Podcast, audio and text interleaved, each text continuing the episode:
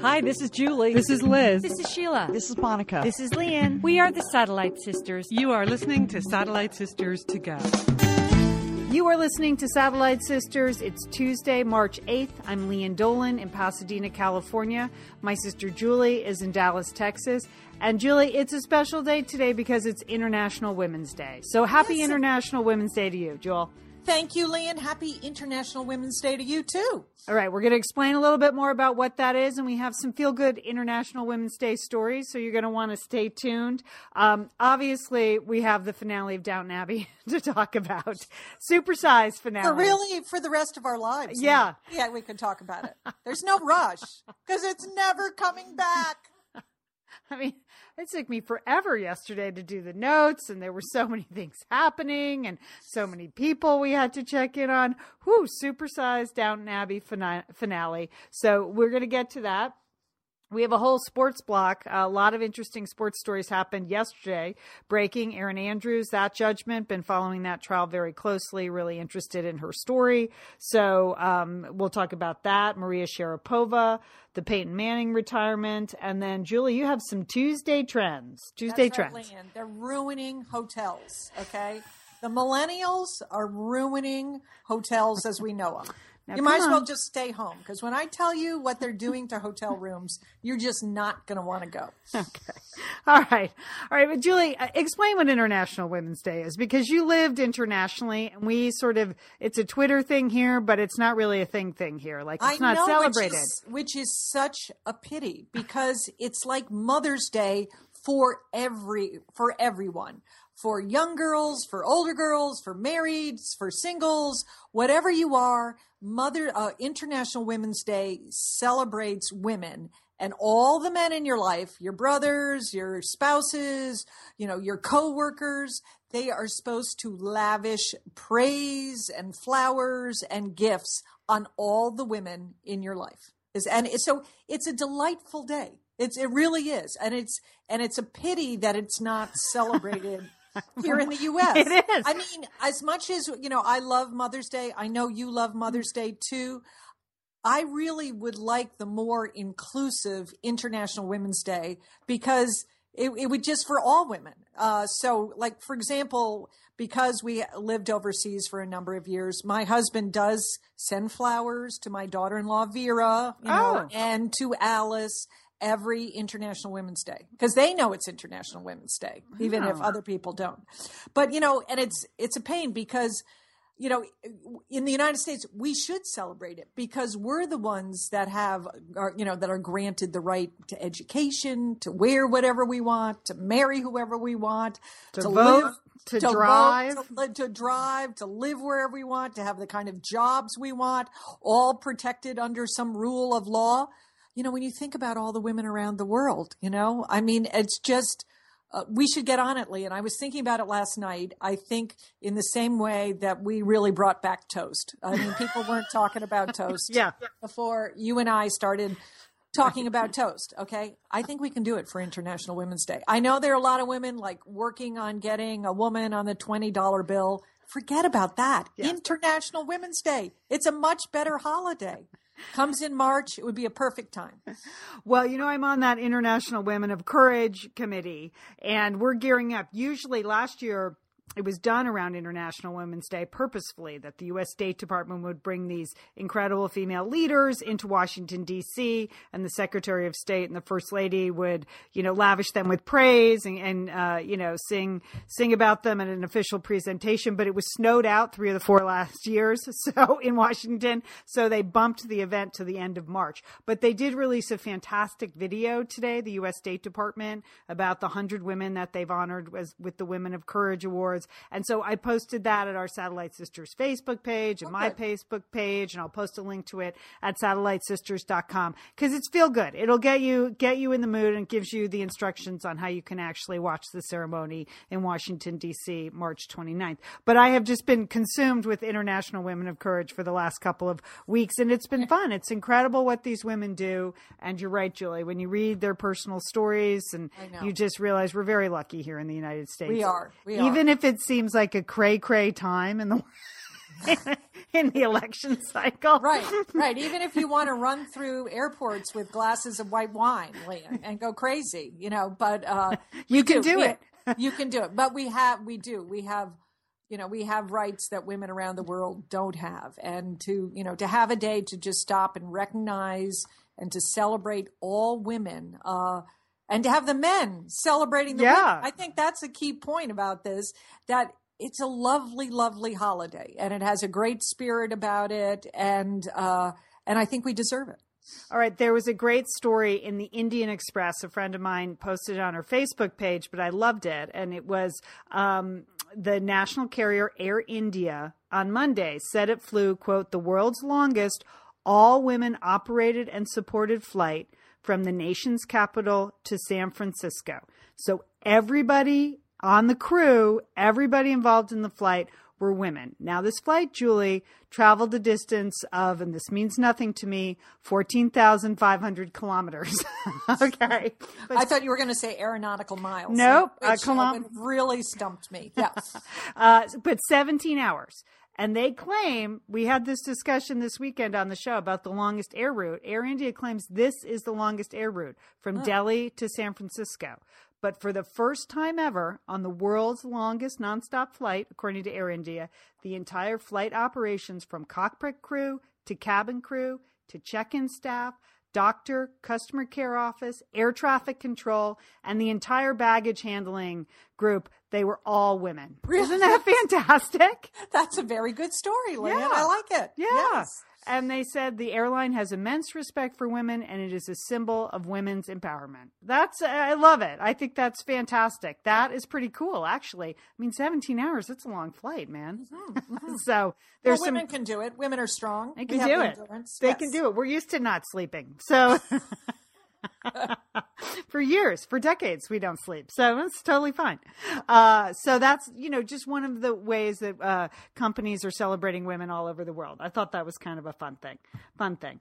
All right, we have to take a quick break. We'd like to give you a word from Audible, uh, the sponsor of today's podcast. And when we get back, we're going to talk about the many, many sports stories in the news. So stay with us. We're the Satellite Sisters.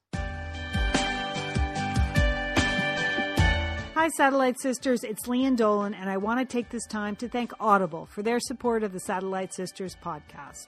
That's right. If you love podcasts, you're going to love audiobooks or all the great products they have at Audible. They have over 180,000 titles. So if you haven't tried Audible yet, now's your chance. For a free 30 day trial, just use our special URL. It's audiblepodcast.com forward slash sisters. audiblepodcast.com forward slash sisters. You'll find books there, you'll find courses there, you'll find other fantastic audio content.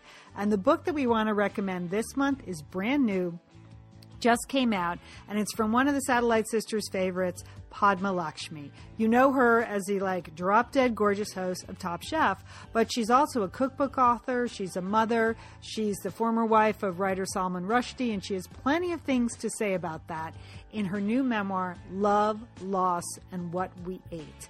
Now, it's also narrated by our girl Padma, and she does does a wonderful kind of sexy personal job with the narration. So I think if you're a fan of Top Chef, if you're a fan of hers, you are really going to enjoy this. I remember when Padma came on Satellite Sisters and she was warm and gracious and lovely. And this memoir has elements of all of that, plus just a lot of honesty. I mean, have you ever wondered? What's it really like to be married to Salman Rushdie, a guy, you know, who's really wanted by people all over the world? It's a pretty fascinating look. Plus, there is food, food, food, food, food, lots of food, as she traces her path from an immigrant from India to where she is now. A very complicated life in front of uh, in front of the camera. The book is Padma Lakshmi's Love, Loss, and What We Ate, and it is our Satellite Sisters Audible pick of the month of March. So if you want to try that as part of your free 30 day trial, here is the special URL audiblepodcast.com forward slash sisters. That's audiblepodcast.com forward slash sisters. Thanks, Audible, for supporting the Satellite Sisters podcast. And thanks, Satellite Sisterhood, for supporting the people that support us. We are the Satellite Sisters, Lian and Julie, here today on the Tuesday show. We're working towards our Downton Abbey finale recap, The Last Downton Gabby. Julie, The Last Downton Gabby. I know, I know. I can't can't even say it, Lian. I can't even think about it. But but first, we want to cover some actual news stories. Now, Okay. I think you and I both had on our list of must talks about today Erin Andrews. Yes, that was an amazing. Uh, yesterday, a fifty-five million dollar judgment uh, that she won. Uh, she had gone to co- court to sue two people. Uh, number one, the owner of the Marriott franchise, where um, the terrible incident happened to her, where a stalker had rented the hotel room next to hers and videotaped her and put all these videotapes up on the internet. Uh, so, you know, she su- sued both the st- stalker and she sued the owner of this Marriott Marriott franchise. You know, and it's interesting, Lian, this crime, the crime was committed in 2009. Mm-hmm.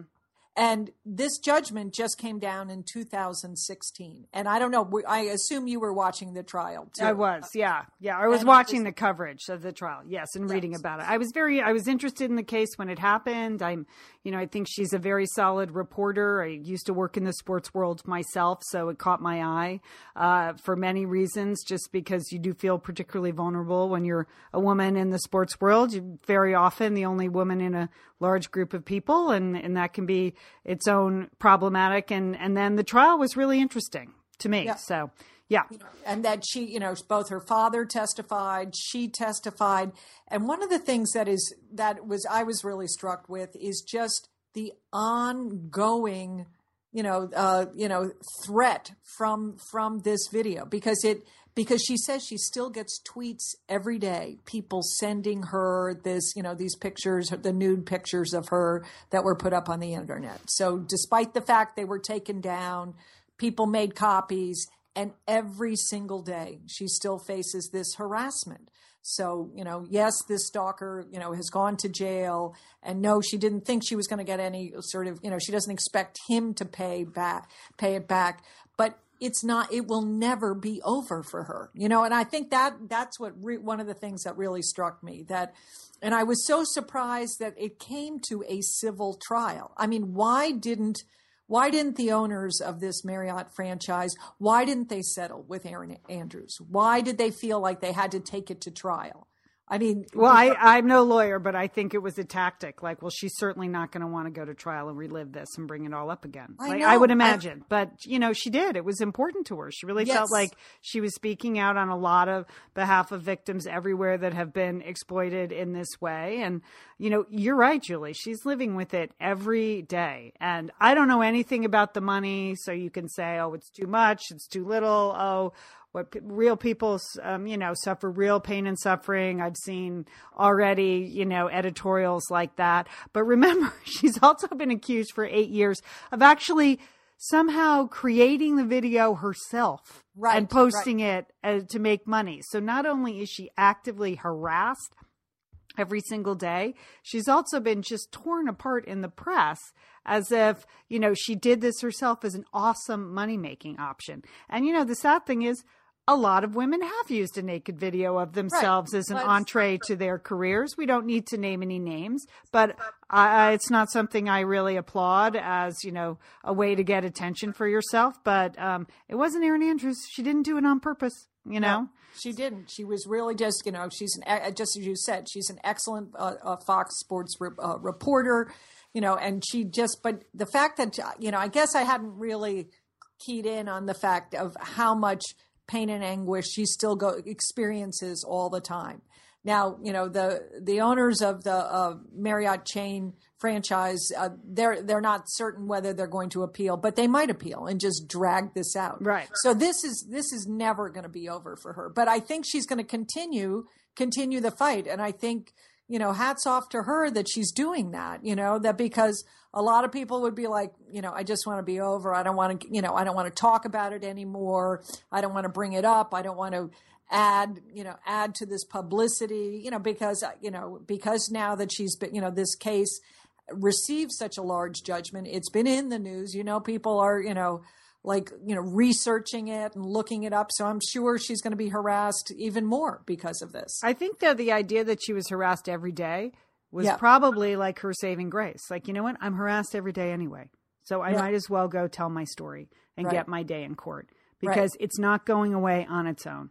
Right. So, you know, was uh, Sports Illustrated had a great piece and I just tried to bring it up, but it was running some audio under. So I, you, I, I didn't So want. I I, didn't want our listeners to, I know you probably heard that. I didn't want our listeners to be forced to listen to a Sports Illustrated ad because who knows what that could be. But uh, so I'm not going to have all the names I wanted. I read it yesterday, and it was a Sports Illustrated reporter. Um, he spoke to seven other women in the sports business about reporters about sort of what it's like on the road for them, and they all, all seven, you would know their names: Michelle Tafoya, a whole bunch of them. They all had incidences where they were in a hotel, they were felt threatened you know they had to either call security or call the police. Uh, in one case prince fielder actually like saved one of the reporters. A weird guy got in the elevator with her knew her name knew her room number. And prince fielder like happened to be in the elevator and he escorted her to her room. But what was extraordinary there was one woman i don't recall her name it wasn't familiar to me but she is also a blonde sideline reporter. And she said i look nothing like erin andrews and I have been yelled at on the field. She said Really? by guys, you know, she said, I remember one incident particularly, two drunk guys at a game just kept screaming at me, Hey, Erin, we loved your video. Hey, Erin, we loved your video. Like over and over and over again because she wasn't acknowledging them. And she's not even Erin Andrews.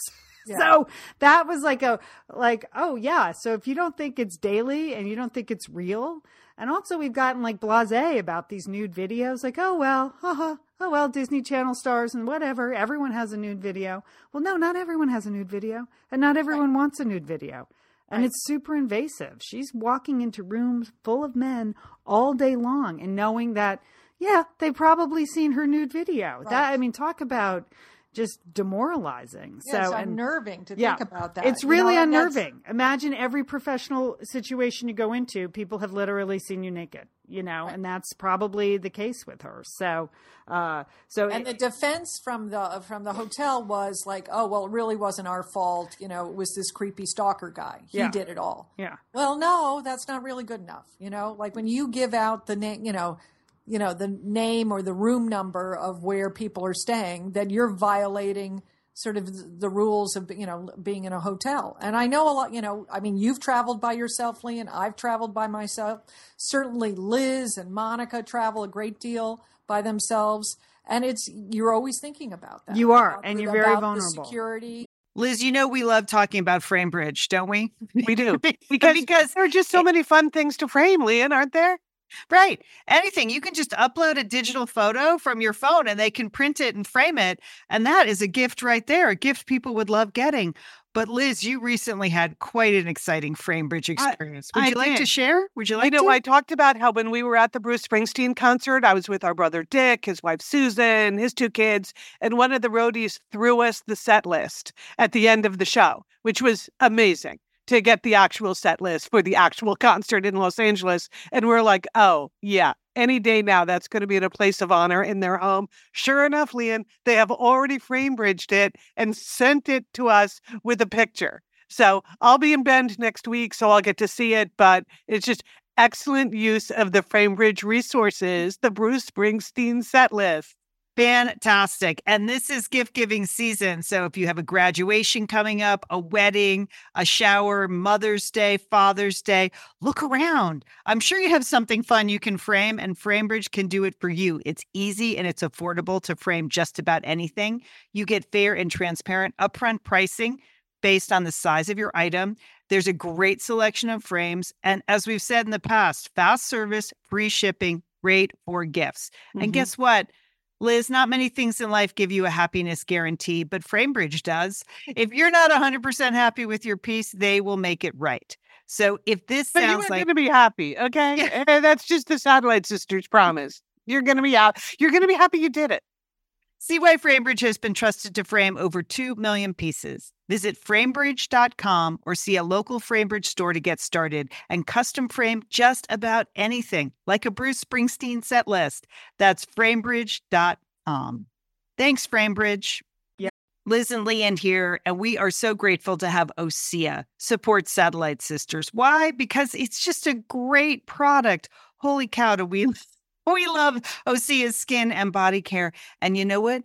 This Mother's Day, just look no further than Osea. Spoil the moms in your life with the little luxuries from Osea. The moms, the stepmoms, the bonus moms, the people who bring a touch of something special to your life aunts, grandmothers, they would love a little Osea this Mother's Day. And you can get 10% off your first order by using our code SATSisters at OseaMalibu.com. And Liz, you know what every mother and mother figure needs? What? More moisture, Liz. They need more moisture in their skin. in no their kidding. skin. I mean, really, the creams, the lotions, the oils. I love it all. That duo they have going, Oh, like you can't miss with the duo of Osea. Liz, the mega moisture duo. You can you can literally see your skin get firmer and it just delivers this full body glow. Okay, you know we have raved about the Undaria algae body oil. Well, Mm-hmm. pair that with the Undaria collagen body oil. Youthful, Liz. A youthful glow is going to happen. and it's o- infused with Osea's signature Undaria seaweed. So it just smells so delicious, doesn't it? I know you're talking about giving it as a gift. I also suggest just giving it to yourself because you're worth it. That's true. That is absolutely true. Okay, that moisture duo I mentioned too is a great value because you can save 16% plus the extra 10% with our code SAD Sisters. So this is it. This is a win-win-win Mother's Day gift. Spoil the moms in your life with clean vegan skincare and body care from Osea. Get 10% off your first order site wide with the code SAT Sisters at OseaMalibu.com. And you get free samples in every order and free shipping on orders over $60. Osea is spelled O S E A. So head on over to OseaMalibu.com and use code SATSisters for 10% off. Thanks, Osea. you are vulnerable about you know about where your hotel room is how you get there you know where the exits are and uh, and women should feel safe they should be you know if you're paying for this service to stay in a hotel you should feel like you have some security Yeah, in this article in Sports Illustrated, uh, several of the women outlined how their procedures had changed since the Erin Andrews thing because they all have fans and they all Yes. have quote stalkers. And, Right. you know, they said very carefully they don't ever use social media. They don't post where they're going. They don't post where they're staying, obviously. You know, some of them travel with teams. So they said there's a natural protective instinct there. Like you may be the one was a, a reporter. Uh, Uh, she worked for the Yankees network, so she traveled with the Yankees all the time. Yeah. And she said, I'm literally like surrounded by men all the time, and I feel a lot safer. But others, you know, were more like Erin Andrews. They're just sent to, to Cleveland, you know, to Cincinnati and to Pittsburgh on three successive days, and they're just kind of out there traveling alone. And they said they always make sure now to put a band aid over the peephole and to double lock their doors, and they don't stay on the first floor. And they, you know, it was, you know, they, she, she said, well, I used to spend, one reporter said she used to spend a lot more time like in her room alone, but now she actually makes sure to go down and be surrounded by people particularly like other male reporters so that if there is anyone watching her they know that she has like backup in the hotel yeah. i mean that's a lot to think about so right i don't know anything that's about That's not them. really your job no it's not your job yes this is not right yeah this is you this is just all the Yeah. things you have to do so that you can do your job Right. So, uh, so you know, the money is is what the jury felt was right, and Right. and that's a. But the principle, yeah, I'm all for it. Yeah, that was a. You know, that's it's a. It should be a wake up call for hotels everywhere, and you know, for anybody who is in the travel business in terms of how they they structure privacy and protection. All right, Maria Sharapova, Julie, that was uh, Oh, kind of a shocker because people thought she might actually be retiring. Right, right. Five time Grand Slam winner. You know, she is a fan favorite. Uh, you know, she's a fierce competitor. And she flunked the drug test for the Australian Open. And she gave a, a press conference yesterday. And she said that she flunked the test because for the last 10 years, she has been taking a drug called Mildronate or something, Mildronate. And this was prescribed by her family doctor because uh, she was traveling so much. She was getting the flu frequently. She was really run down. She has a history of uh, family history of both heart disease and diabetes, and that this drug um, was intended to sort of boost her stam- stam- stamina and boost her endurance and make her feel better. I, when I heard that, I thought that's what our sister Liz needs with all of her her travel. okay, but the same drug, Mildronate, goes under the other name Meldonium, and that's the banned substance. It's been banned since January first. Uh, she said she was unaware of this. She takes full responsibility for it.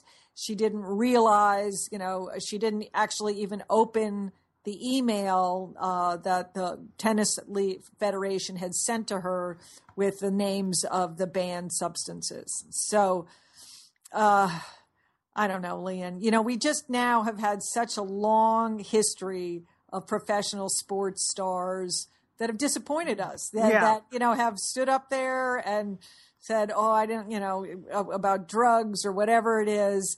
So I just I want to believe Maria because I do like her as a player. I think she's a f- fierce competitor.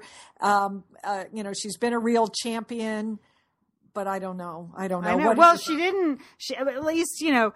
To her credit, she didn't say she didn't take it and was going to challenge the drug, drug test. That's the usual mo of most of you know the, the yeah. Liam Star- Armstrong mo. Like, oh no, I didn't take it. The drug test is wrong. She never said that. So I was taking it, and I've been taking it for a long time. It is apparently, again, I just tried to bring up an ad. Another article and I got an audio ad. Uh, but I read today in the LA Times sports section that it's kind of a drug of choice of um, Russian stars. Right. There have been yes. several other Russian athletes that have been dinged for this this drug, including a figure skate or a figure skater or a gymnast. Uh-huh. So I think a figure skater. So um, so it's sort of a known quantity. I was surprised um, you know, to right to see that she had for ten years been been taking, taking, it. I mean, she's only 29, Maria Sharapova. Right. it's right. not so you wouldn't think she would be that worried about like heart disease or diabetes, she said was an issue and that's one of the reasons she was taking it. So I, I you know, so she didn't deny it. So I will give her credit for that and you know, the reporters reports today said this is not such an infraction that she could even be banned for life. You know, people have already admitted to taking drugs at this level and gotten, you know, a very minimal sentence, very minimal suspension. So, it, you know, could be that she won't really get much, uh, you know, much problem at all. But she did already get dropped by Nike. You know, yeah, not... I saw that, and as well as a watch manufacturer yeah. as well. Yeah. Well, I'm sure. I mean, a company like Nike that stood by Lance Armstrong right. forever. Like I mean, idiots. they got to take a yeah. different approach. Yeah. Yeah. This time. but uh, yes, the drug is made in Latvia, Lian. It's not. Uh, it's not produced in the U- U.S. Okay. Uh, so. Uh, so yes, it, so there is some uh, and I heard that the head of the Russian uh, Federation, uh, Sports Federation, because she's the number one sports star in Russia, no. he said this was like a punch in the gut. Uh, I was like, oh, really? I'm surprised you're having such a big rea- reaction because you've had a long history of drugging right. athletes. But, right. But nonetheless, but so I really hope it's not true. And I, I you know, well, it I, is true. It's it true. true. I mean, so and she has a whole team of people. Right. I mean, it's not like oops, I forgot. Like, I, you know, I have so many things to do to play tennis and travel and figure out how to get. I mean, she has people, Lian, that like, you know, professional trainers that take care of her and that know what medications she's taking. Like, you know, what, what's up with that? Yeah, I don't. You know, it had just been banned. The Australian Opens early in the year. I who knows? I don't know. Maybe she almost forgot forgets that she's taking it because she's been on it for so long. Well, I, yeah, I know, but not the people around her. They know they should know what medication she's taking every day. Yeah. I mean, so I, I, I don't know what to say about these drugs anymore. Feels like you know it, that next year it will be something else that someone half the players are probably currently on. It just yeah. to me it just underscores like how grueling sports is on people's bodies and people's minds and the pressure it is to be at the top and stay at the top and win. And it's not an excuse, but I think it does become, you know, a doctor gives you something, you take it because like you don't want to think about eh, other things like, oh, this will be good for that, for for for my stamina, okay, I'll take that. Mm-hmm. I'm not sure you d- you do a lot of questioning about the ethical decisions when you're on the road 300 days a year and trying to stay number one, and you've got Serena Williams breathing down your neck, and you know, so Beating that's all. you all the time. beating Yeah. you all the time beating All you the all time. the time so you know for the last couple of years at least so um so i don't know i you know she's basically said i don't want to end my career this way and i hope she doesn't Me you too. know. Me too. i Me hope too. she doesn't i hope she doesn't all right, and then Lian, let's let's end on a high note. Yeah. And that would be the Peyton Manning farewell speech, was which was pretty much up there with, you know, the Lou Gehrig farewell speech, it was. the pride of the Yankees. This is he's going to be the pride of New Orleans, Lian. I mean, that was some speech. It was it was emotional. It was uh, it was sweeping in in, in scope and. He thanked us all, Lian. He thanked us, you know. he did. Yes, yeah I he feel thanked. practically thanked you by name being Yes, your I know. close connection with him in new orleans honestly julie i cried more during the peyton manning speech than downton abbey final i mean I, I, and i'm not even i wouldn't even put myself in the peyton manning fan category Right. but just as a speech Yes. as an exercise in giving a retirement speech it was a master class it was Right. beautifully crafted. It was genuine. It was powerful. And you know i don't even really like football anymore the nfl but when he said god bless football i felt it man. I Yes. felt it i I did it too, Lian. I, I can't wait for the movie because that's what's coming next, right? The Peyton Manning story. You know, don't you think? I I predict don't. this. No, I predict just just men across America to go watch this speech over and over and over again when they need to get like psyched up for the big game or something. That this is going to become some freak motivational speech for people. Yes, yes, it is. That's right. So, yeah, it was it was a master class in retirement speeches. That's for sure. Yeah. I don't know who wrote it for him, but Yeah. it, they did. It, it was a job well done. It So, was. It was. He should. Whoever on his PR team did that, they should. They should get a big bonus this year. No, it was. It was very genuine. You really Yes. felt it from an athlete who's been on top for a long time. So uh, good for him. Yeah, it was very emotional. Very emotional.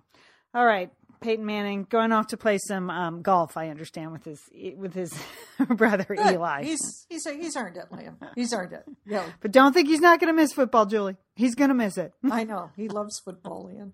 He loves it. he does. okay. All right, Lian. Well, you know, it's still Tuesday, Yeah. uh, even though it's International Women's Day. And so I've got some trends for you. Uh, and the first is uh, hotels, Lian, uh, because uh, hotels are now, hotel chains, as they're designing new rooms and features, they're really gearing it towards the millennials.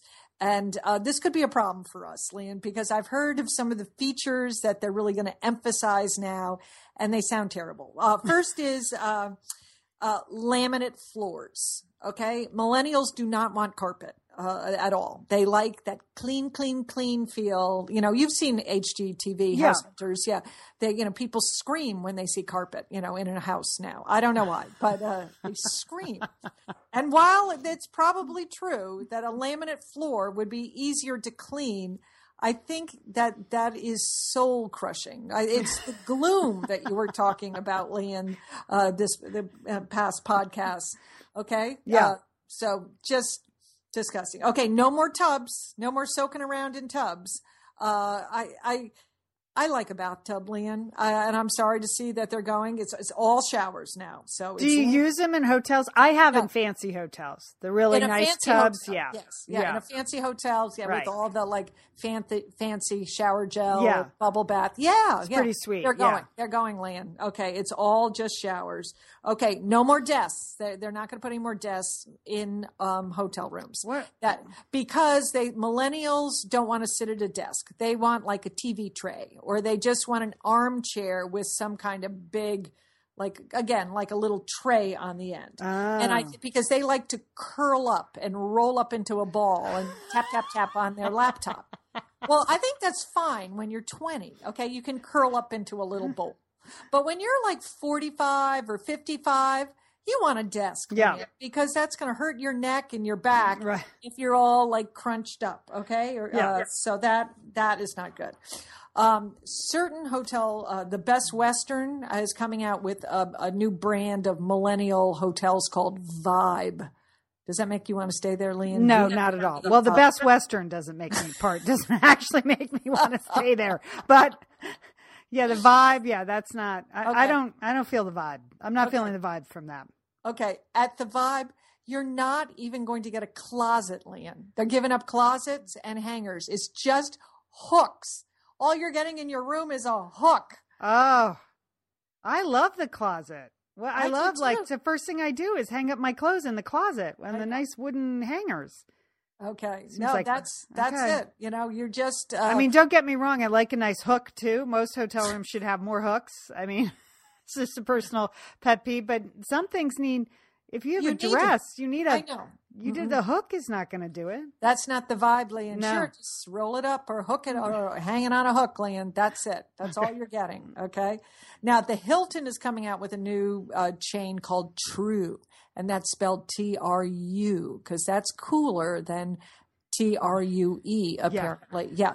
So, again, no desk. You just get a chair with an armrest. Mm. That's it. So, uh, you can just scrunch up in the chair. So, all right. I, I'm envisioning we were in Austin last week and we have to go with the Suites Hotel and talk about a gloomy hotel. Oi. But, uh, because my husband has all these conference calls at 5 a.m. and he's out there. He's got the desk, he's got the laptop, he's got the phone, like he's got papers everywhere. He couldn't operate on a, with a, with just And- a, That's right. An That's arm rest. What if you had a binder, Lian? Uh, yeah. a binder. Just imagine showing up with a binder at a hotel.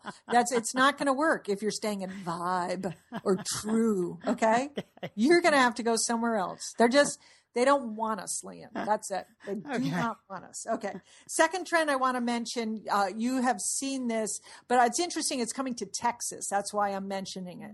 The town of Spur, Texas, which is in the South Plains area of Texas. Now that you've been to Texas, that may give you some clue. No, no, not really. We, we both agreed we didn't know anything about Texas history and we had failed to look at a map before we went.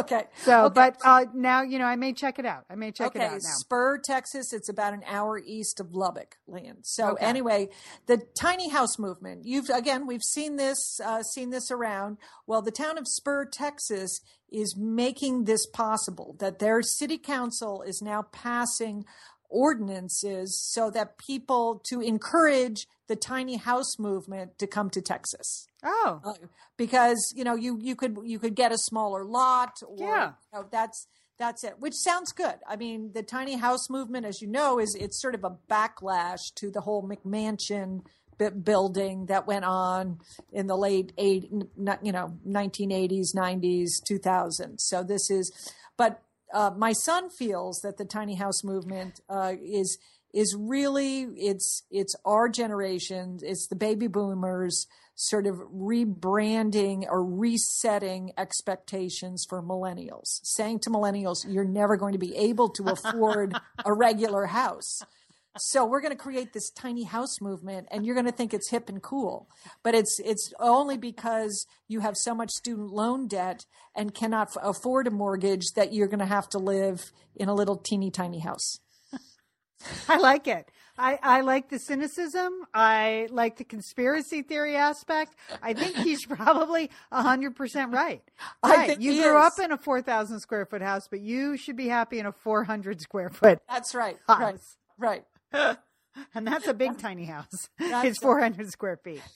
That is so funny. Yeah. I, I think he I, I think he's hundred percent right. Right. So, Yeah. well, but they're trying in Spur, Texas. The city leaders are very optimistic that they're going to be able to attract a lot of tiny house dwellers uh, to the town. So you might want to check it out, Spur, Texas. Uh, I'm actually Googling the tiny life right now. Yes. Uh, tinylife.com. What is the tiny house movement? And there are all sorts of graphics on why you should be sold on the tiny, tiny house. But I much prefer your son's take. yes, that it's just It's the boom.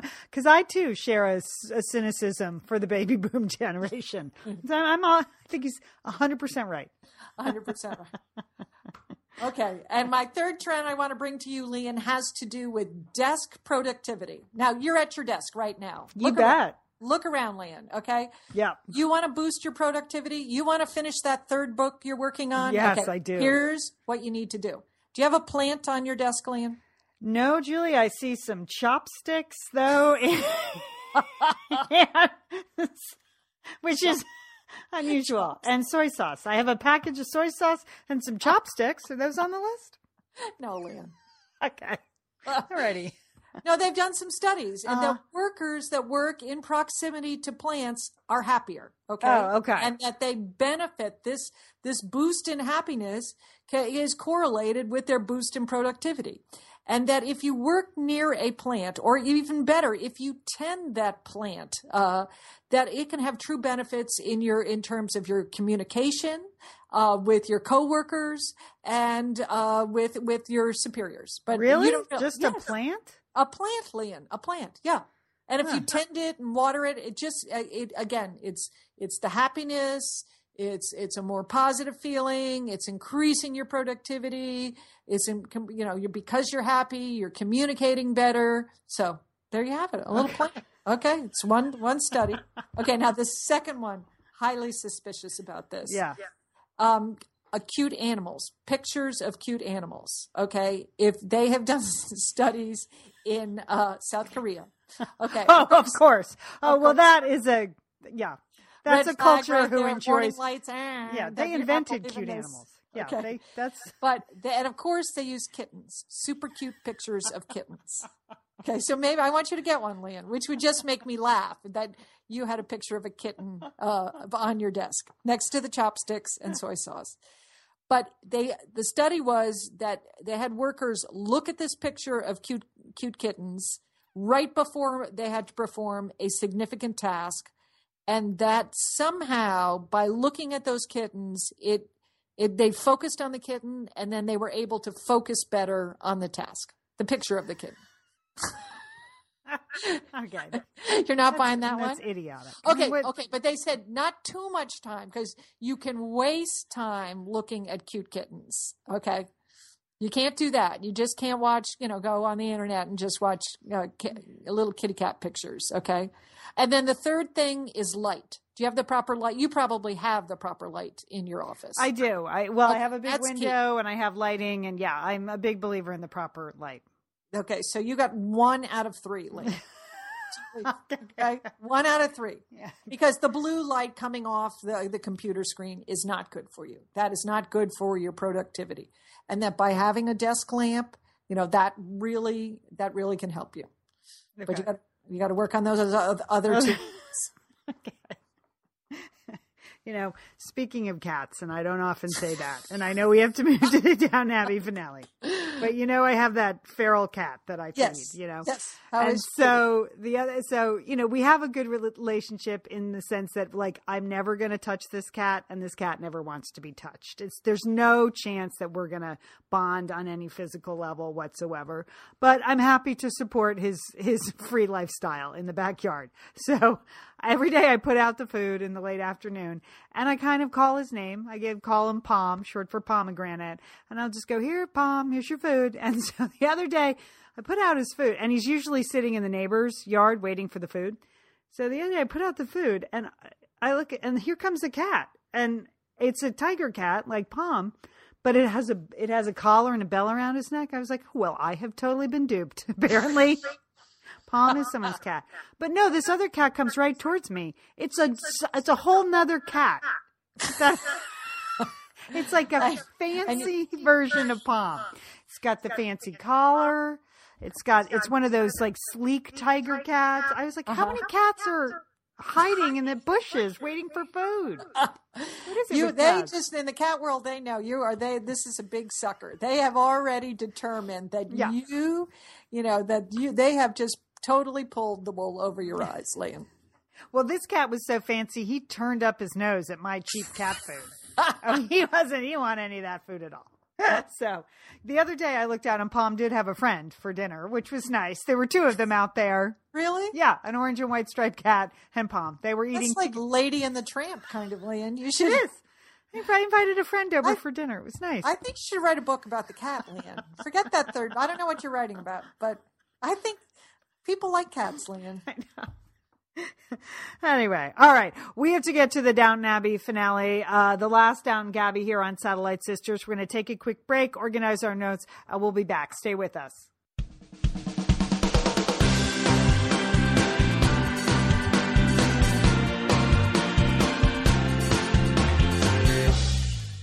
We are the Satellite Sisters. This is the final Downton Gabby. Oh, it's hard to even say the words, but uh, congratulations for making it through six seasons. Thank you for being here with us as we wrap up the PBS show Downton Abbey and our recap of that. I'm Lian Dolan in Pasadena, California. I'm joined by my sister Julie Dolan in Dallas, Texas. And Julie, are, do you feel an emptiness? Is there a sadness that you have now as we do this final Downton Gabby?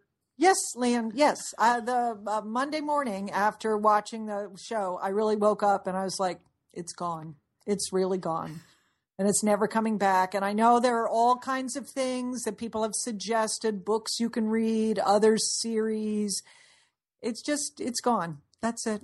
It's just not the same. Right. It's not the same. That's not the same. And it may so, find, find take you a while to find a substitute for it. Right. So another show that you can give your heart to as right. deeply as you did to Downton Abbey. But now that we've seen the finale, I would say there's a pretty good shot there's going to be some movies and specials coming back because, you know, they left that wide open. He did not, uh, Julian Fellowes, the writer, did not have an ambitious scale for this finale. He wrapped things up in a tidy bow. Yes. Uh, he did it pretty quickly and he left a lot of possibilities for the future. So uh, maybe that will help you, Julie. Do you think? Yes, no, no, I do. I did leave uh, thinking, uh, well, you know, there, there's going to be a movie, Lian. We're, we're, we're definitely going to get get that, and possibly there'll be Downton Abbey two. You know, the next generation. Uh, so yes, there were. There's a lot of storylines. There's a lot more stories to be told. There yes. are many more stories to be told. All right, so here is our final recap. Uh, Julie, I just wanted to suggest some alternative titles for the finale. Okay, I cooked up a list. So okay. uh, here we go. Thelma and Louise 2, the Dickie Merton escapade. Okay. okay. Hey, it's Liz and Lian here, and we want to thank Prose for supporting this episode of Satellite Sisters. Now, you know, Liz, I've been out and about with my new book, The Marriage Sabbatical. Mm-hmm. The book is getting rave reviews. I'm very happy. But you know what else is getting rave reviews? My hair, Liz, my hair from Prose is getting rave reviews. Lian, I am not surprised. You have been on that Prose hair regimen for quite a while. I mean, you have good hair anyway, but now you have great mm-hmm. hair because you've really paid attention to it. Well, Liz, Prose is made for people, not hair and skin types. Personalization is rooted in everything they do, from their in depth consultation to their made to order model. And you know what? I love the regimen they have me on. I, do I take the hair vitamins every day? Yes, I do. Do I use my shampoo and conditioner made especially for Lian Dolan? Yes, I do. Do I sometimes use the leave-in conditioner when my hair's really dry? I do. And I even have a pre-scalp thing that they give me. Okay, Prose, you you're the boss. I'll take it. you tell me what my hair needs. That sounds good.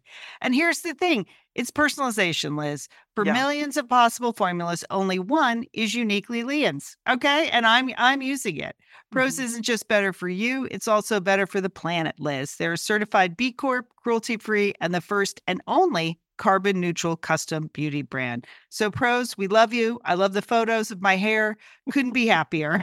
photos of your hair. There are people in the photos too. That's the thing about a book tour. Everybody yeah. has their picture taken with Lian and then post it. So yeah. the hair is important. Couldn't be happier, Prose. Prose is so confident that you'll bring out your best hair and skin. They're offering an exclusive trial offer of 50% off your first subscription order at prose.com slash sisters. So you get your free consultation, then 50% off at prose.com slash sisters. And prose is spelled P-R-O-S-E.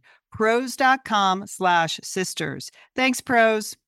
Liz, summer is coming up, and you know what that means? It means you're grilling. You're uh, grilling and chilling sure. there yes. with your with your butcher box. What what do you got going on the grill this summer? Well, you know, here's the thing. Because I'm going to be up in, in Bend for part of the summer, yeah. I'm having my box sent there, Lian. That's I mean, great. Go on vacation with your butcher box is what uh what uh, what I'm recommending. Yeah, other way, you're just going to buy meat and fish and stuff when you get there. Why do that? Anyway, you, I love their steaks. I love their scallops. The scallops are really good. And the chicken thighs, all good. I'm ready. That's right. Butcher Box gives you peace of mind and easy to find high quality meat and seafood you can trust. It's 100% grass fed beef, free range organic chicken, pork that's raised crate free, and wild caught seafood. no antibiotics or added hormones. And as Liz said, delivered right to your doorstep. And you can customize that delivery plan, Liz, right? Because it can mm-hmm. go wherever you want it to go, whenever you want it to go. If you want to delay it a week, you know, speed it up a week, you just go to your ButcherBox account and you can make that all happen. It's so easy to manage online. Yeah. And if you're like Liz, you can take your ButcherBox on vacation, which is that's nice. That's nice. nice to have something familiar there. yes. So if you want to take your meat on vacation, sign up at butcherbox.com slash sisters and get our special deal. ButcherBox is offering our listeners a free for a year offer plus an additional 20% off.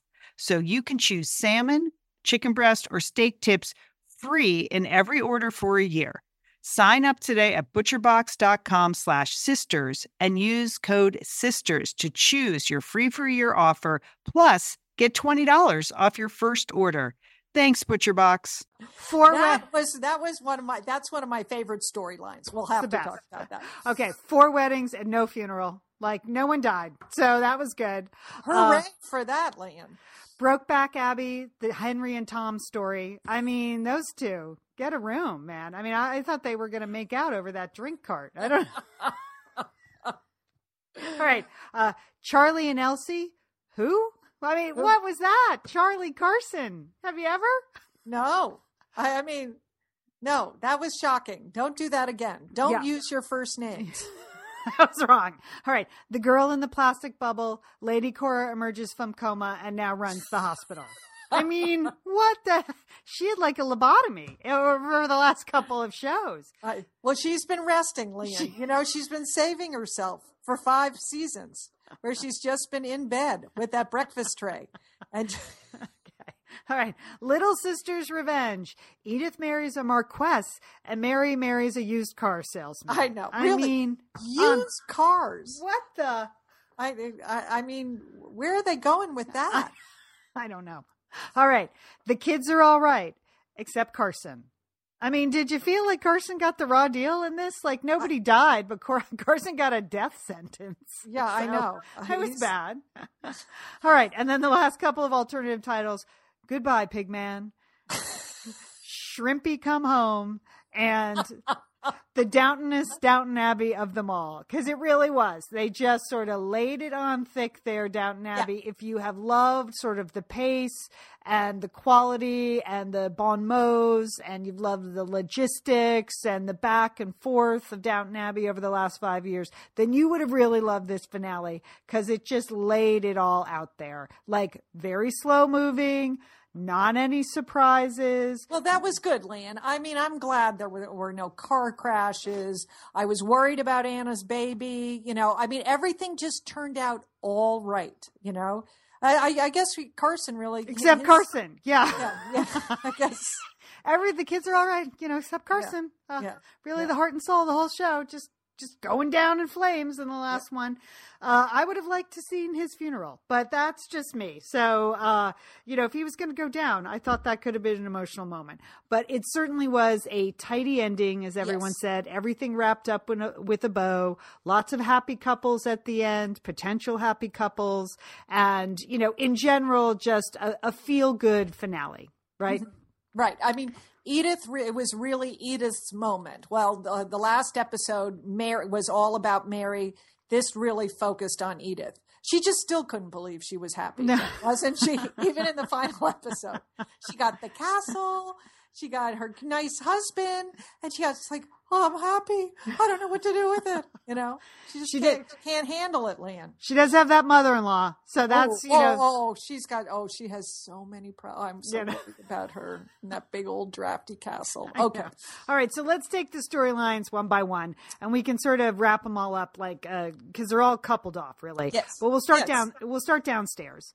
Uh, Okay. so Daisy and Andy, after several really tedious scenes of Daisy just being super unpleasant to that adorable Andy, then we get like Andy in the white T-shirt, and woohoo! All of a sudden, Daisy is is smitten.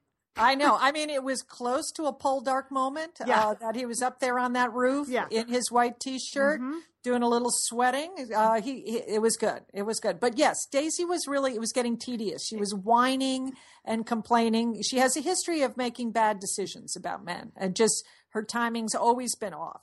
Uh, but uh, I think they have quite a possibility now that she got the cute haircut. Now, Right. what about that blow dryer, Lian? Woo. Again, as I said, the Downtonest Downton Abbey of them all, Yes. because it was like, ooh, newfangled tools. How do we use this? And in the last episode, we hadn't seen a lot of that this season, but in the last episode, we get the the mysterious blow dryer that Lady Mary wants. And you know, of course, I guess if you'd never used a blow dryer, you wouldn't know. You also needed to comb your hair. just seemed pretty lame. But uh yeah, pretty lame. But you know, Daisy is a lucky girl. I mean, I don't know who she thought was going to wander in besides Andy. I mean, she's in Right. that kitchen like 15 hours a day. I mean, okay, she passed that final test, Yeah. which thank goodness we Right. don't have to go through that anymore.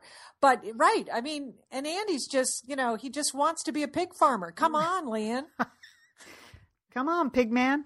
All right. Uh, another couple from downstairs, Spratt and Denker, the Dowager Countess's servants. Could have used a little less of them in this episode, but I thought the payoff was very funny. That Spratt, who we now know is the uh, the female columnist for Edith's magazine, uh, he just entertained and delighted the Dowager Countess with his columns, and so I thought the payoff was worth some of the the scenes beforehand. Yes, me too, Lian. Uh, yeah, I was happy with that. Uh, yeah, I, Denker is just not ap- appealing at all. No. you know, I'm never rooting for her. You know, so, but uh, she's she's hanging on. So, uh, and they'll continue bickering. No doubt. yes. Somewhere in the future, in a sequel, they will continue to bicker. All right, Anna and Bates. That storyline wrapped up. Of course, first we see Anna just wielding that hairdryer like a pro. I mean, she she's like Vidal Sassoon with that thing. I know that was quite a bob that she worked on because because Daisy really had given herself quite a hatchet job. But I mean, as you can expect, with those dull scissors just whacking away at her hair, I don't know what she was thinking. But yeah, Anna did a fine job. That was that was quite a bob, very smooth. It really looked it worked out well. She did But- seem to be working well into her pregnancy, though. Did you buy that? Didn't you think, like, uh, when she said, I'm 10 days out, in that time, don't you think they would have made her leave the house? I didn't I- understand, like, the how that could be true, that they would continue to let her work. Well, I, I don't know. I mean, lady, who's going to dress Lady Mary? I mean, It's true. yes, you're right. got to get dressed, Lian. Who's going to button up those the back of those dresses? Put those necklaces on. I don't know. So ultimately, we do see baby boy Bates born. He's born, of course, the night of Edith's wedding. Uh, he's born upstairs in Lady Mary's bed, which I found frankly horrifying. I was with did too. I mean, Horrifying. the laminate floors in Horror- there that My God. that her waters broke on the on the carpet. You know, uh, so What was that? Of I all the, I- we why did do not we need need to that. see that? and that's what. And, and then Mary's like, "Okay, hop in my bed." I was like, "No, don't put her in that bed." Those two towels they brought up from downstairs that was not going to be enough. But you know, next to that, like next to Robert giving birth to that alien at dinner, that was the water breaking scene was just really disturbing to me. Just seemed yeah, it like is- an unnecessary. It is odd. Yeah, it, when yeah when Downton Abbey has like tried to go to some of these realistic things, it's they just do it in such a gross way. Like so so so they had the baby you know she looks like a, a raphaelite angel after she has the baby with you know she knows how to do her own hair apparently very Right. well. And then bates like grinning like a jack-o'-lantern just bothered me. And then we don't know the boy's name right? It's just baby No. boy bates. That's going to drive me crazy for the rest of my life. What? On your deathbed, what? is the name of that baby? I mean, would have been a good moment to announce the baby's name, and no one asked. Oh, there's everyone's in the room after she's given birth. There's like 20 people in the room.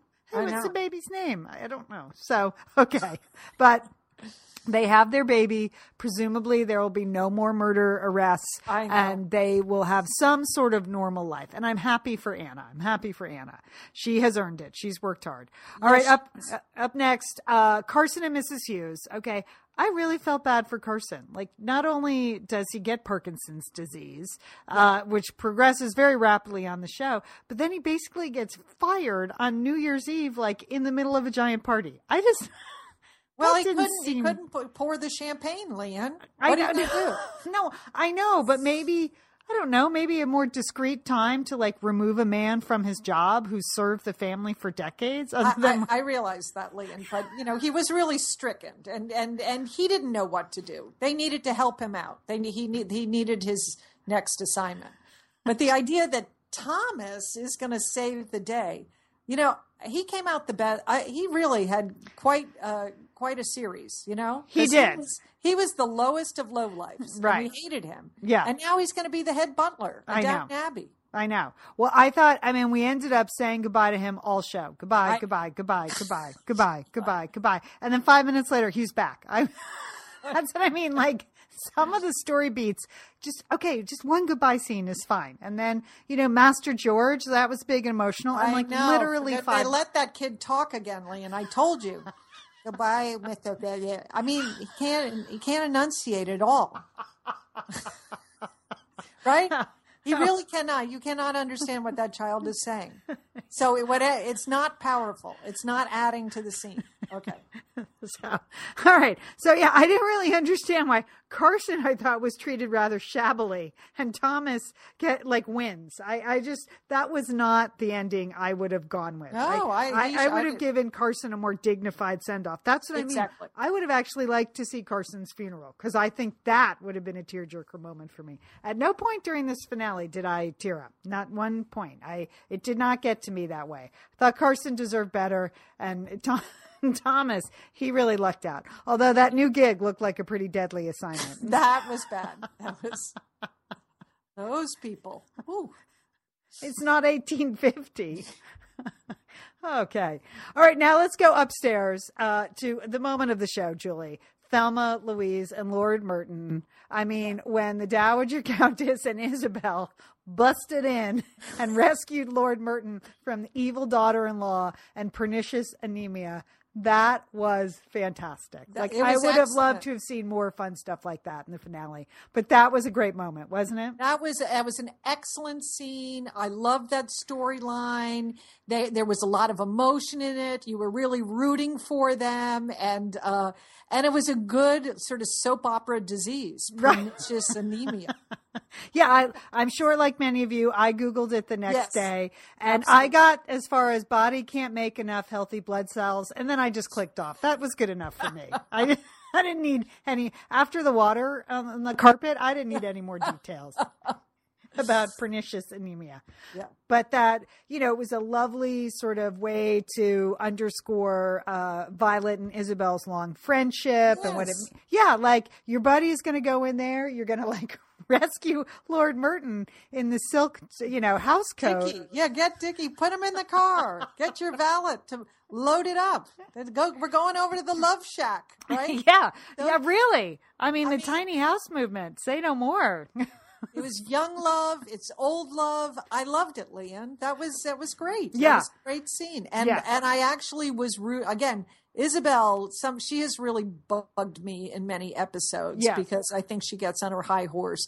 But I just she that was such a sweet, sweet moment, and she didn't want to miss it. And they, I was happy for them, Lian. I was too, and I thought, you know, Violet could have been like, "Oh well, that's the end of that. Like, good now, now I'll have a friend for life." But she was willing to to risk their friendship to do that. I thought that was the best moment of the show, and I I wish there had been more of those. I love and and Dickie Merton's line, "I you're my son and I love you, but I don't like you." That Yes. that's. That was That's a good. line. That is a good line. All right. So hats off. That was fantastic. All right. Tom and Henry, you know, I, I'm happy for both of them that they scored those rich in laws, but I, I think I'm glad they have a job or else I think they just would start making out all day long. I mean, I know Henry. Henry was like sitting on the bridge, smoking, I know. curled up in bed, just drinking scotch. The two of them. I don't know. Well, I wish them luck with that enterprise. Yeah.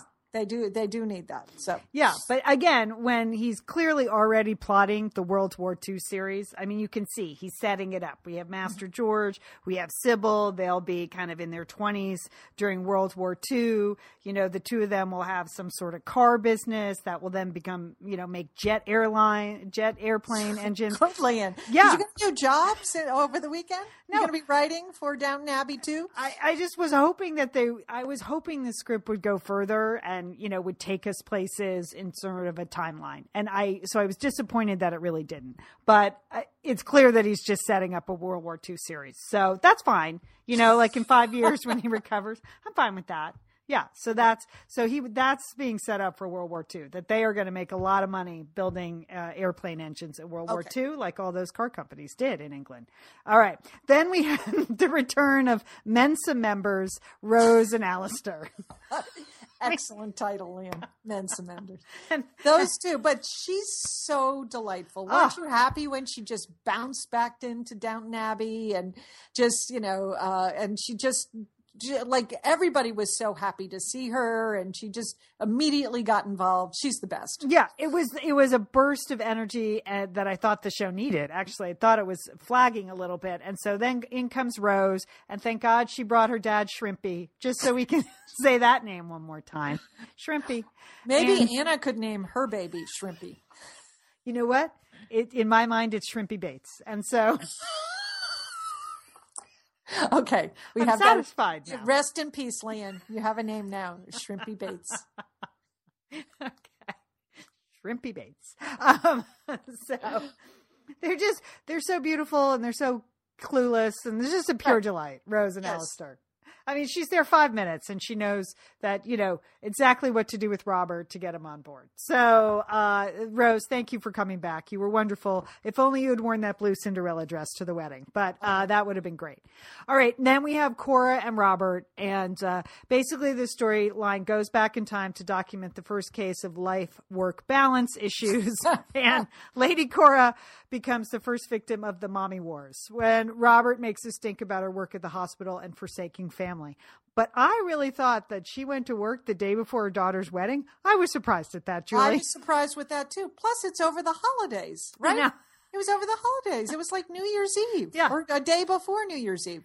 Who has to go to work then? I don't know. Thank God Rose was there to take care of the flowers. Of course Yeah. they're going to be lovely. Rose was in charge. But uh yeah, I mean I thought that and they unfortunately those two got stuck with a lot of lines that I thought were, you know, just really telegraphed a lot about the future and this and making you know, making acceptances and, you know, uh, looking beyond what's happening. They got stuck with a lot of heavy lines. And so But I, but he's made a, a remarkable recovery. he, I, I, you know, so from giving birth to that alien. Yeah.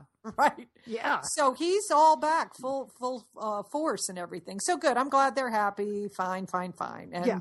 I'm glad they were happy about their second daughter. You know, he's thrilled that the second daughter's marrying so well. So he is goody, I think. He said, oh, or Well, what, he was like- or woohoo! He, he was really thought that castle was something. So I know. yeah, he's pretty psyched. So, so the two of them, it's all fine. Cora now has just completely uh, changed. She's going to be leading the hospital. She's giving seminars. She's answering health insurance questions. I mean, it's unbelievable, really. So, Cora Care is happening there at Downton Abbey, and fantastic, fantastic. But I did have to laugh. I was like, are they actually trying to do a work-life balance storyline in the middle of this finale? That's nuts. But they were. Uh, okay, Marion Henry. Marion Henry. Uh, you know, she's humbler. She seems happier. She's married to a used car salesman, which is a bit of a disappointment. But at I least know. he's still hot. I mean, he's still very sexy, and uh, she's she's gonna have their baby. But we don't know that baby's name, but that baby will also be available for a World War II storyline. And she was nice to Edith. She really she brought Edith back together with Bertie. You know, she held her pregnancy news during the wedding, which Right. other sisters might not do that. We all know people who who have ruined other events. Yes. Right. Every- yes. I'd yeah. like to announce my engagement on my sister's wedding day. We have all been through that. Not not the Dolan sisters, but we've seen other sisters. Yeah. So I hope she doesn't get too nice though. I mean, I need Mary to stay married. to, to stay married. Yeah. She will. She will. So, so that's good that she's having a baby. They're, they're uh, solidifying their relationship, and and you know she she's going to be nice to her sister, you know, because they're sisters, and they and they appreciate that. but not too nice. She said she's going to keep some secrets, Lian. Right. So you can good. expect Mary to uh, to rear her snobby head again. Excellent. Excellent. And then finally, as you said, this really was Edith's show. After five seasons of it being poor Edith, Edith got, she got the best of everything. She got the best costumes this show. She Uh-huh. got the best lighting. She got the biggest storyline. She got great camera angles. She got that fantastic wedding dress. I mean, she knocked it out of the park. So Edith and Bertie back together. Bertie appears to be the only man in England who ever cries and like he cries all the time. I mean, He looked better though. I thought, you know, because he's been so mousy looking, because he's usually has, has missed the train, the public transportation to show up at Downton Abbey. I thought he was looking sort of handsome, very handsome in this episode. He looked excellent at the Ritz Hotel. So I like that. And yes, and Edith did look radiant in her bridal gown with that beautiful train. That was uh, really something. And she went through the fire. She decided because her husband didn't have the guts to tell his mother that Edith was bringing a child fathered by another man, as she was trying to build this moral utopia there on their estate. Um, you know, Edith went in, spoke to the mother-in-law, and that that's something like had it not been the finale. I think that was something that would have dragged out. You know, th- Yes. that story would have been told over a couple of episodes, so you got the build up. The mother-in-law seemed to cave pretty quickly on her moral high ground, but you know, we needed it to happen because everybody needed a happy ending. It needed to end at a wedding, apparently. So, you know, she won over the mother-in-law with her honesty and uh, you know, she gets her man, she gets her baby, she gets that huge house. For Yeah. goodness sakes. That looks Let's- so drafty and uncomfortable, so it? cold. That's going to be terrible. And that mother in law, oh, all the warning bells are there. You know, she is not going to live quietly in that little apartment. She'll be over there bugging them the whole time. and and that was it you know obviously we had tom also it looks like something as we as we predicted something will shake out shake out with the lady editor. Yes. again they'll both be well positioned for the world war ii sequel that we can expect in four to five years. But in general julie it was just a hundred percent feel good episode. I i think you'll remember what happened to the people. I don't think you'll remember the episode so much in, in terms of like it really being mind-blowing tv but i you know everybody got a happy ending. And that was Which nice. was good. I thought it was, I loved the song at the end when they were singing the, uh, you know. oh you uh, did see i thought I that was really trite but okay No, no, no. I liked it, Lian. No, I loved it. It made- That's when I cried. I thought that was really sweet because that is there is always a moment on New Year's Eve when you're thinking about the past and you're thinking about the mm-hmm. future. Very nice julie very nice all right any other random thoughts about No, down that's abbey it, Lian. I it, was- you tied it up so nicely in a bow. That's it. Well, So- we would like to thank you if you have just joined us for the Downton Abbey recaps, Downton Gabby. Many of you, that's how you discovered Satellite Sisters. Thanks for coming along on the journey with us. Uh, many of you uh, mentioned on our Facebook page that you don't actually watch the show, but you Which listen to the great. And I would like to thank you too. That's fantastic. We appreciate your support on all levels, all levels. Fantastic show. Uh, and thank you, Julian Fellowes. Keep writing. Get to work on that World War II uh, series. I think that would be good. That'd be a good one. Um, all right, Jill, anything else going on this week for you? no, Lian, just a usual week here in Texas. Uh, so how about you? Nope. I caught you on that one. Because usually you ask me and I have like nothing going on and you have about 10 things and you have nothing going on. That's great. Really? So have a good week. Okay, you too. Doing nothing. All right, we're the Satellite Sisters. You can always find out more about us at satellitesisters.com for free. And don't forget, call your satellite sister.